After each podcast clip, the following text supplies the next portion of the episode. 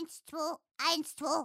Kann man mich hören? Bestens Kakadu, laut und schrill wie immer. Kakadu! Deutschlandfunk Kultur. Kakadu, der Kinderpodcast. Heute mit Rike und! Na, das ja sowieso.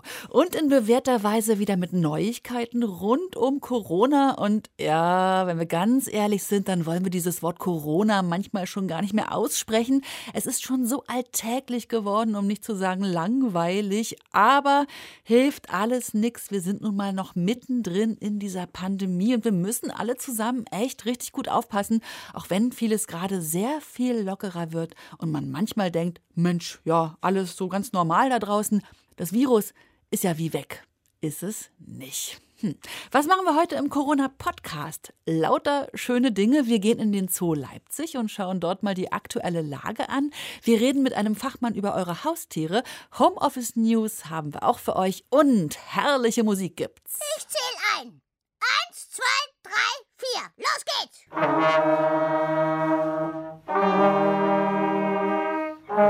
geht's!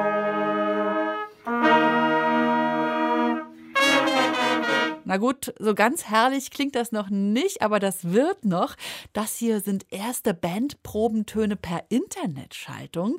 Ulrike Hauptmann ist eine Musiklehrerin in Berlin. Sie veranstaltet länger schon so kleine Bandprojekte für Groß und Klein zusammen.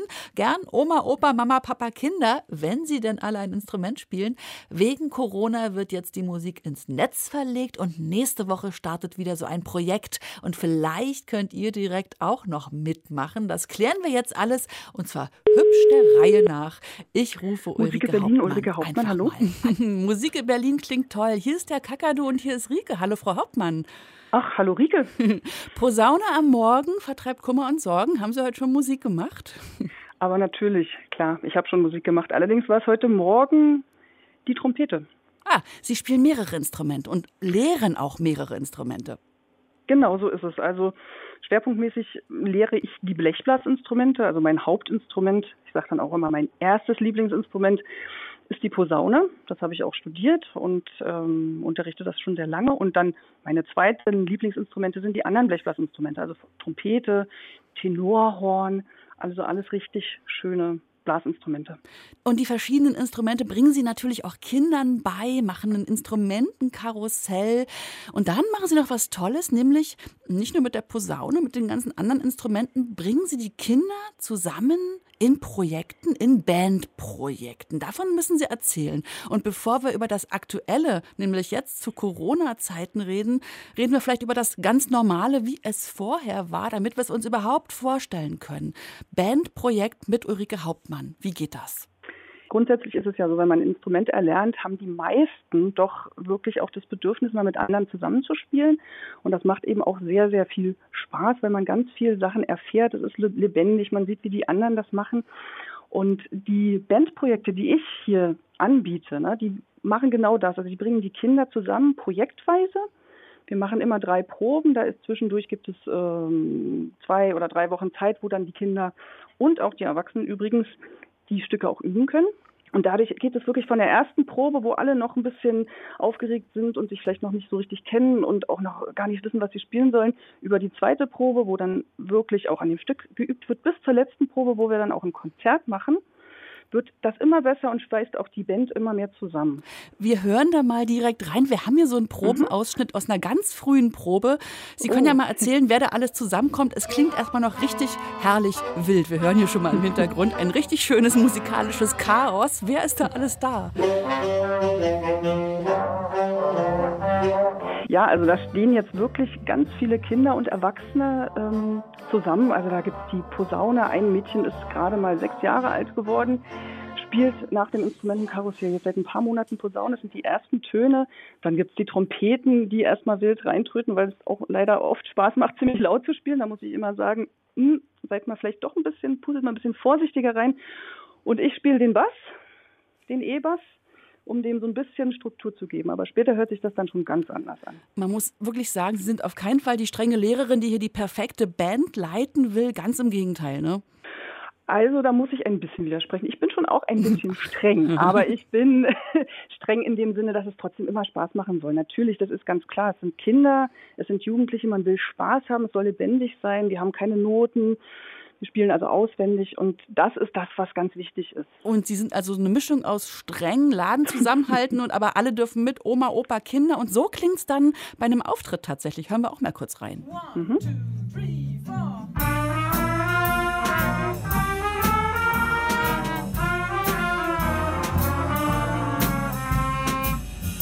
Jetzt wollen wir alle mitmachen vielleicht. Also ja, wer kann dann mitmachen? Nun wirklich nicht jeder. Was muss ich mitbringen, wenn ich jetzt bei Ihrem aktuellen Internetprojekt, über das wir gleich noch hm. sprechen, mitmachen mhm. will? Also grundsätzlich, da ist es jetzt erstmal nicht anders als bei den Offline-Projekten. Ja, also wer ein Instrument spielt und mindestens über Grundkenntnisse verfügt. Also man sollte natürlich schon das Instrument eben mit Grundkenntnissen beherrschen, die ersten Töne spielen können und das Wichtigste ist eben einfach Lust hat, in der Band zu spielen und sich das traut. Und vom Alter her ist es wirklich ganz egal, sag ich mal. Also von fast noch äh, Vorschule bis also Opa, der 70 ist, über die Mama, die mit ihrem Sohn mal was zusammen machen will, oder Geschwisterpärchen, wo beide ein Instrument spielen, ist da wirklich jeder willkommen. Sie sind ja eine, die Jazzmusik mag und macht. Das heißt, es wird auch wieder mhm. ein Jazzstück eingeübt. Bags Groove diesmal, habe mich schon informiert. Ich habe es hier mal rausgesucht.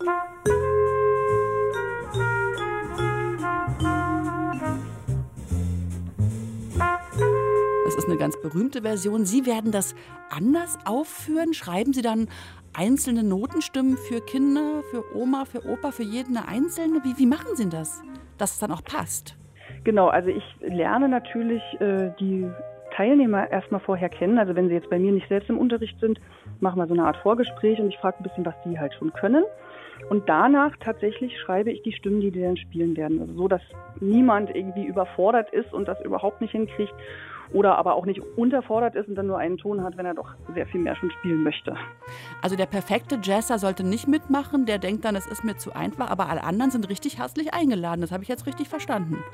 Genau so ist das. Also wer jetzt wirklich ein äh, fortgeschrittenes Projekt sucht und die perfekte Jazzband will, dafür gibt es tatsächlich andere Projekte, auch bei mir. Aber Jazz für Einsteiger können wir mit Musik Berlin äh, gerne machen.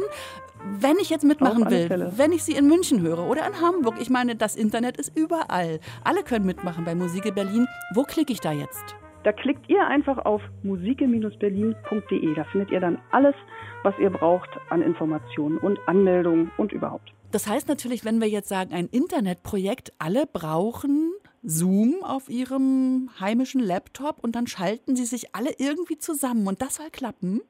Ja, also Zoom ist jetzt dieser Internetanbieter oder Videochat-Anbieter, den ich mir ausgesucht habe, weil der einfach am besten für Musik und Klang dann doch geeignet ist. Und ja, jeder muss zu Hause irgendwie ein Endgerät haben, wo Zoom drauf läuft und was eine Kamera und ein Mikrofon hat. Und es funktioniert, wenn sich viele Teilnehmer äh, zusammenschalten. Sie können sich alle sehen, das ist ganz toll. Und sie können sich auch hören, wenn wir dann nämlich zum Beispiel in kleineren Gruppen zusammenarbeiten. Das geht auch über Zoom, wo sich dann sogar die Teilnehmer gegenseitig ähm, ein bisschen helfen können und mal hören können und unterstützen und gemeinsam üben. Und Sie schicken ja auch eine Mitübeversion jedem Kind nach Hause, wo man also zu Hause auch schon mal mit großem äh, Hintergrund äh, üben kann. Ja, das ist ganz wichtig. Also es ist ein sogenanntes Play-Along, das kann man dann abspielen und dazu die eigene Stimme spielen. Und das macht natürlich erstens sehr viel mehr Spaß und zweitens übt man eben auch schon das Stück wirklich im Zusammenhang, wie es später dann ja auch in der Band gespielt wird. So, das wird, glaube ich, eine riesengroße deutschlandweite Band diesmal. Wie groß, wie, wie groß darf die Band werden? Normalerweise ist die Band immer so zwischen, sage ich mal, 12 und 20 äh, Leuten, Teilnehmern groß. Wenn es jetzt mehr werden, überlege ich mir was. Big Band, sage ich da nur. Big, big, big ja, Band. Ja, Und ja. ein Abschlussvideo soll es ja auch geben, eine Schlussproduktion. Da schauen wir dann vielleicht noch mal rein. Gleich ähm, spreche ich noch mit einem Bandteilnehmer, der schon feststeht, nämlich mit Jarek. Ist ja Ihr mhm. Schüler, spielt Posaune bei Ihnen. Soll ich dem mal eben noch einen Hinweis von Ihnen geben, wenn ich jetzt Sie schon mal an der Strippe habe? Zum Posaune spielen bei dem Stück jetzt Back's Groove? Ja, also der Jarek kann sich wie immer darauf konzentrieren, dass er schön die Luft fließen lässt und dass bei dem sechsten Zug der Arm locker lang ist. Großes Fragezeichen in meinem Kopf. Da frage ich bei Jarek direkt nach. Ulrike Hauptmann, vielen Dank, viele Grüße ähm, und alles Gute für Musik in Berlin. Danke, Sehr tschüss. gerne. Vielen Dank auch. Ne? Tschüss, Rike. Ciao. Ja, und ich habe es gesagt, ich rufe jetzt direkt den Jarek an, zehn Jahre jung und schon ein kleiner Bandmusiker. Hallo, hier ist Jarek. Jarek, grüß dich und hier ist der Kakadu. Hallo. Jarek, ich soll dich ganz herzlich von Frau Hauptmann grüßen. Danke. Ja, und ich sollte noch was ausrichten. Du sollst bitte, pass auf, jetzt muss ich überlegen, beim sechsten Zug den Arm schön lang lassen. Ja, okay. Was heißt denn das? Übersetz mal. Ich spiele nämlich keine Posaune. Also, ähm, wenn ich also den Zug nach vorne mache zum sechsten Zug, soll ich den Arm also so lang machen wie möglich. Der sechste Zug, das ist an der Posaune, wo du rechts die Hand hast, die du dann so ausstreckst. Und dann geht die Posaune ja auseinander, so ganz einfach erklärt, richtig? Ja, Was magst denn du am Posaune spielen besonders? dass man laute Töne machen kann. Ja, okay. Und noch was? Dass es einen Zug gibt, den man raus und reinziehen kann. Zum Beispiel den sechsten, ne? Habe ich Ja. jetzt gelernt. So, und was natürlich bei Posaune auch toll ist, das Zusammenspielen mit anderen, ne? Und da sind wir direkt bei dem Bandprojekt, was ja deine Lehrerin Ulrike Hauptmann so stemmt. Du hast schon bei einem mitgemacht vor Corona, ne? Als ihr euch in echt treffen konntet, richtig? Ja, genau. Erzähl mir einfach davon, damit ich es mir vorstellen kann. Wir haben so drei Proben immer in so einem Wochenabständen. In der ersten Probe gucken wir, wer alles dabei ist. Dann bekommen wir so also die Noten und gucken uns das Lied an, hören uns vielleicht auch mal das Playlong oder das Stück dazu an. Dann kann auch Ulrike mal gucken, wie das ist und wer geübt hat und wer nicht. ich unterbreche dich mal, weil ich habe ja mit Frau Hauptmann eben schon gesprochen. Sie hat uns das genau so auch erklärt, aber es ist toll, das von dir nochmal genauso zu hören. Jetzt wissen wir also wirklich, wie es geht. Nur, das ging früher so. Ne? Und jetzt macht ihr das Ganze ja mit dem Internet. Hattet ihr schon eine Probe? Nein, noch nicht. Also die wird am Montag ist die. Das läuft dann halt so ab wie vor Corona, bloß eben, dass man das halt übers Internet am Computer macht. Wie ist denn das, wenn du mitmachst bei diesem Bandprojekt und Posaune spielst? Hörst du vor allem darauf, was du spielst? Oder hörst du auch sehr darauf, was die anderen spielen? Wie machst du das? Also man bekommt ja unterschiedliche Noten. Also ich habe ja eine Altposaune und manche haben Tenorposaunen. Und wenn jemand noch dabei ist mit einer Altposaune mit der gleichen Stimme wie ich oder den gleichen Noten, dann ähm, höre ich natürlich auf mich, aber ich kann auch mich an den anderen orientieren. Hm, Also ich meinte so, das ist ja auch nicht so einfach, aber es geht ja genau darum, dass man auch die anderen hört und guckt, dass man gut zusammenpasst, oder? Kriegst du das schon gut hin? Ja, mittlerweile schon.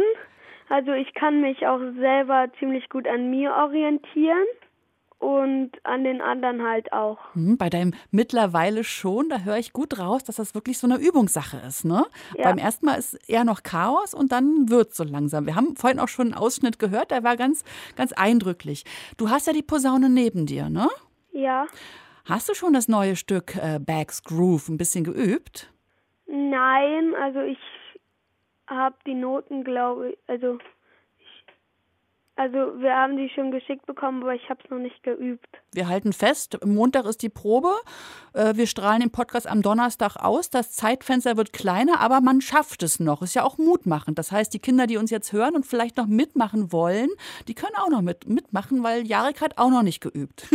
Jarek, aber spielst du uns ein paar Tönchen auf der Posaune? Kann ja auch was anderes sein und den sechsten Zug mal und so? Ja, klar. Super, dann ähm, freuen wir uns jetzt auf Live-Musik aus äh, Berlin Ja. und Jareks Posaune. Leg mal einfach los. Okay. Also ich spiele jetzt mal den sechsten Zug. Das ist ein Ton, der liegt am sechsten Zug, so kann ich mir das vorstellen. Und jetzt noch ein bisschen Musik? Also ich hatte, also das letzte Stück, was ich gespielt habe, hieß Spatzenrabatz und ich kann das ja mal spielen. Das klingt super. Spatzenrabatz passt genial zu Kakadu.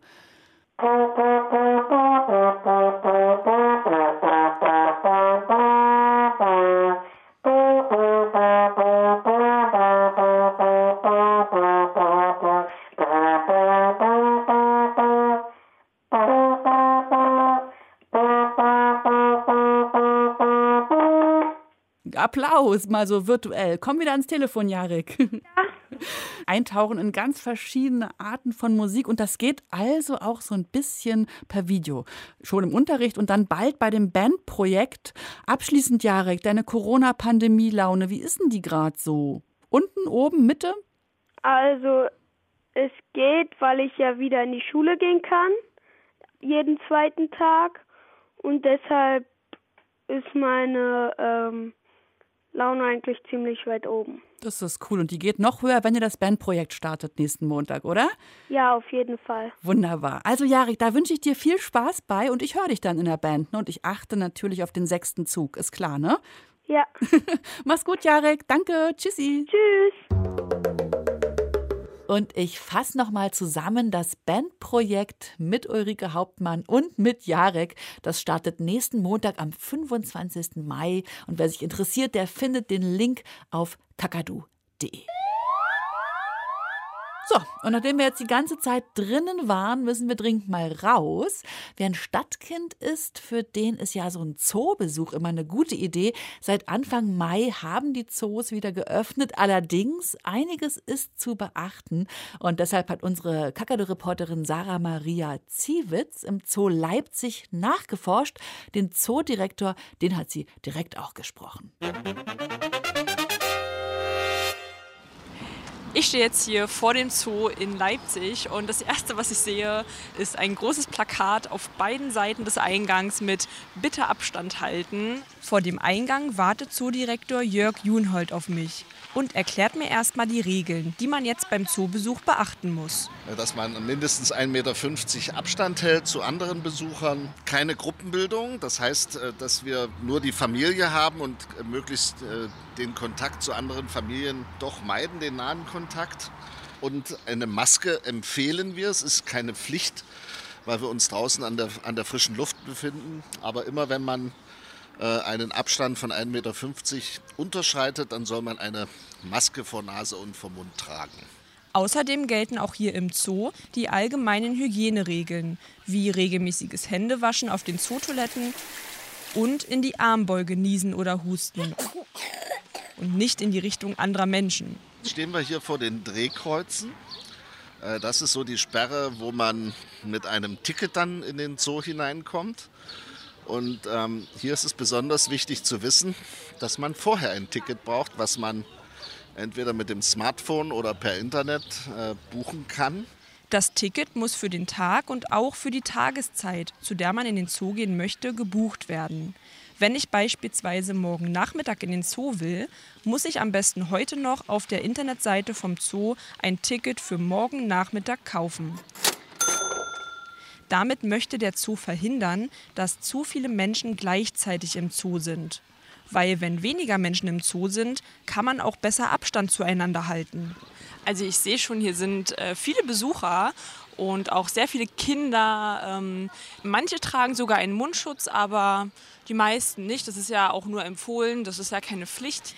In die Tierhäuser, wie zum Beispiel die Tropenhalle oder das Affenhaus, kann man zwar noch nicht gehen, aber die meisten Tiere sind wegen des guten Wetters jetzt eh draußen.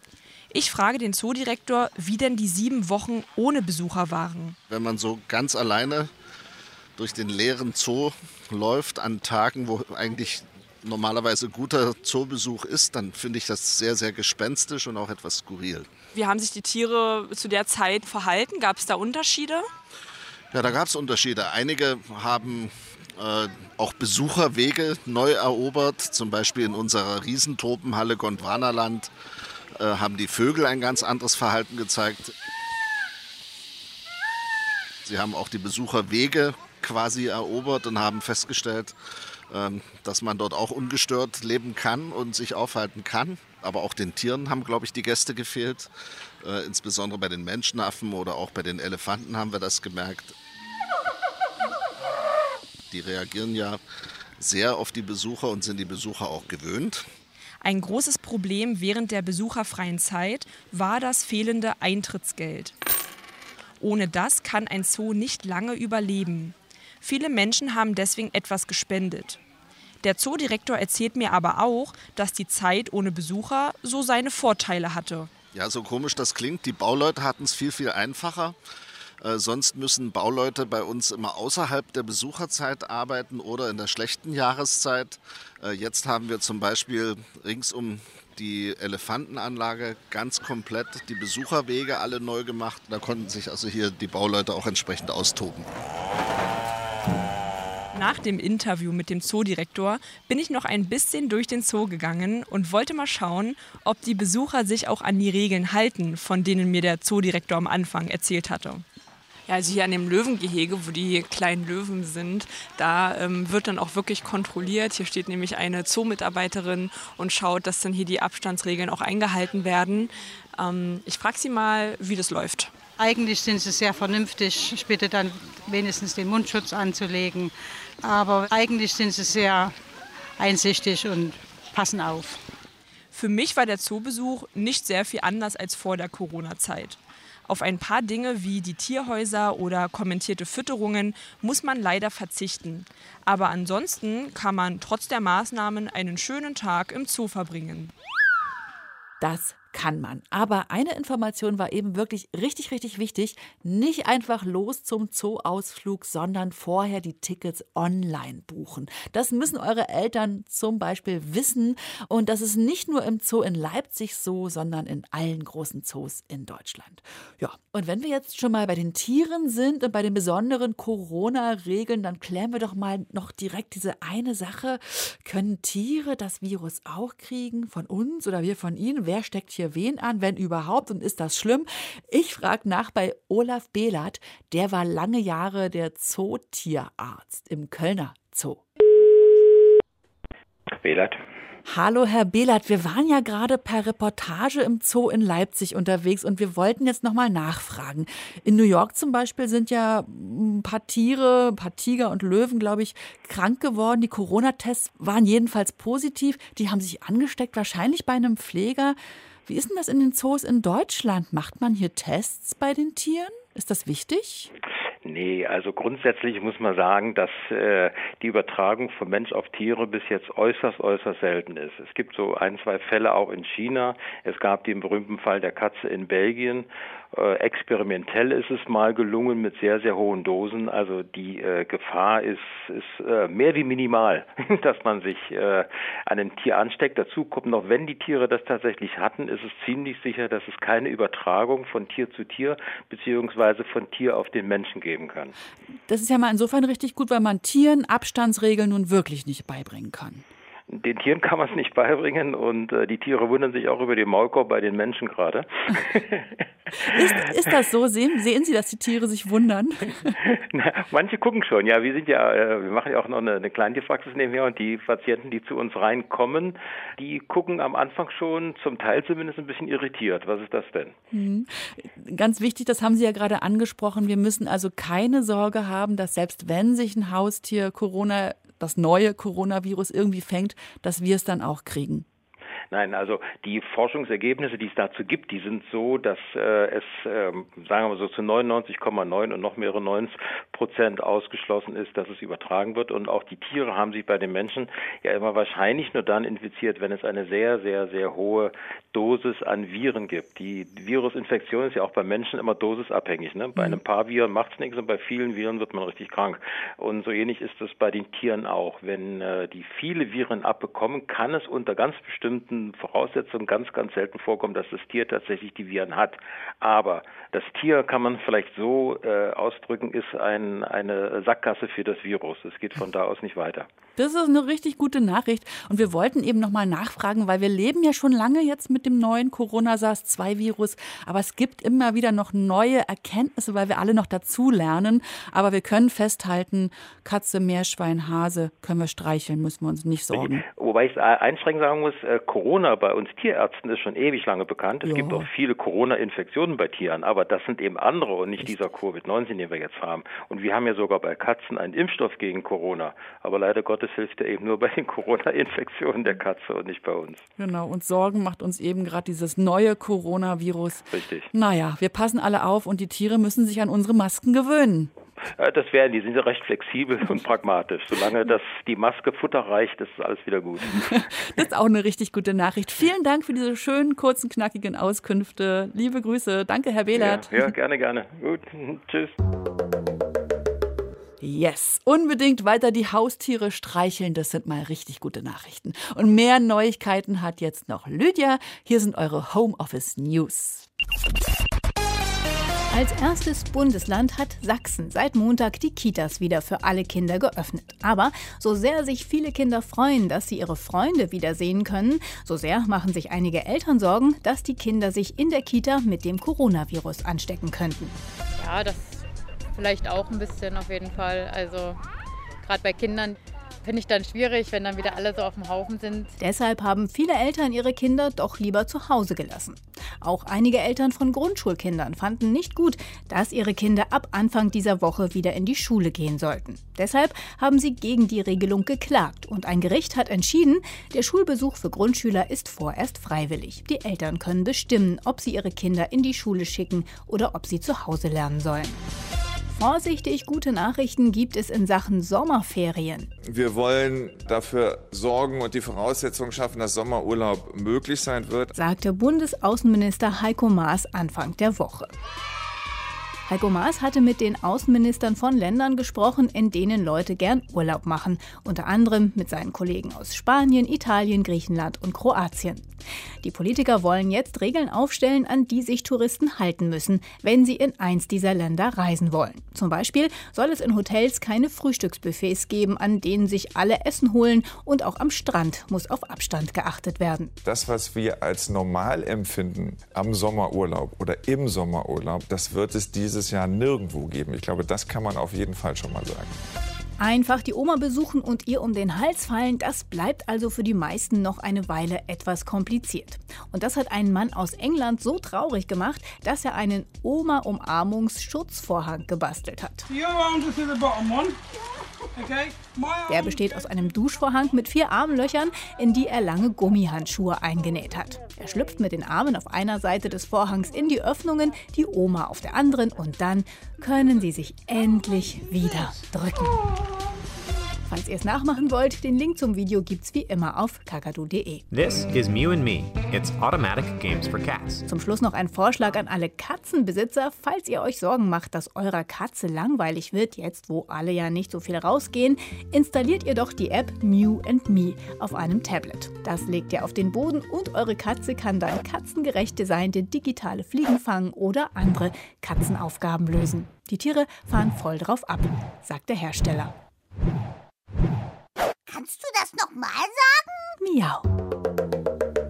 Danke und miau, liebe Lydia. Und damit sind wir auch schon wieder am Ende dieser aktuellen Corona-Podcast-Ausgabe. Das war's schon? Das war's fast. Denn eine ganz wichtige, richtig, richtig tolle Neuigkeit wollte ich noch verkünden. Eine richtig, richtig, richtig tolle Neuigkeit. Und ich glaube, ihr werdet die auch so richtig, richtig, richtig toll finden.